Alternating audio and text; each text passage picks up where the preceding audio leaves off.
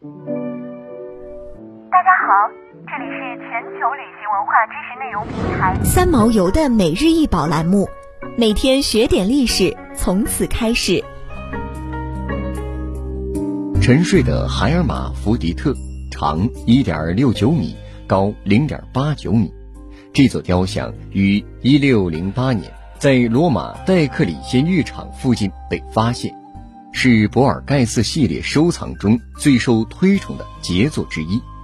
一六一九年，红衣主教西皮奥·博尔盖瑟委托意大利巴洛克雕刻家乔凡尼·洛伦佐·贝尼尼雕刻了现在放置雕像的床垫。拿破仑一世于一八零七年向卡米尔。博尔盖瑟王子购买了一批文物作品，随后他们成为了卢浮宫的藏品。尽管卢浮宫的沉睡的海尔玛福迪特雕像是最著名的，但有时还是会将古代雕像的其他三个复制品与它进行比较。韦莱特里的复制品、乌菲齐美术馆的复制品，以及仍保留在罗马博尔盖瑟别墅中的另一副本。冰冷的大理石雕塑呈柔软、富有弹性的皮革床垫，似乎轻轻的一按便会凹陷下去，一点儿也看不出大理石雕刻的痕迹。这尊雕像从背后看是一位皮肤细腻、柔滑的女子，拥有着动人的体态和柔美的背部曲线。她正在熟睡中，但是绕到身前时，大家会出乎意料。因为它还拥有男性的特征，极富力量。作品造成的夸张效果令人惊讶不已，摸不清现实与猜想的界限。这座雕像的创作源自希腊神话故事海尔马福迪特，是海尔梅斯与阿弗洛狄特的儿子。十五岁时，海尔马福迪特想去外面开开眼界，在仙女沙马西的水池中。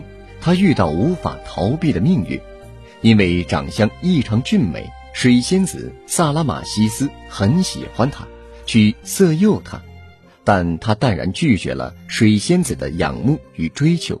水仙子为了能与他永远在一起，请求主神宙斯将他们的身体合二为一。从此，海尔马福迪特成为了雌雄同体。在神话时代，雌雄同体的情景很普遍。这种雕塑也随处可见，这是古代人一种全能力量和自足的体现。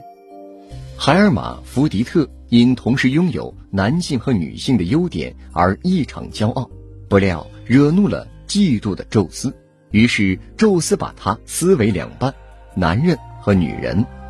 海尔玛福迪特一心想恢复昔日的样子，世间的男女便从此不知疲倦的。追寻着自己的另一半，这些古罗马复制品的原作都是在希腊化时代雕刻而成的。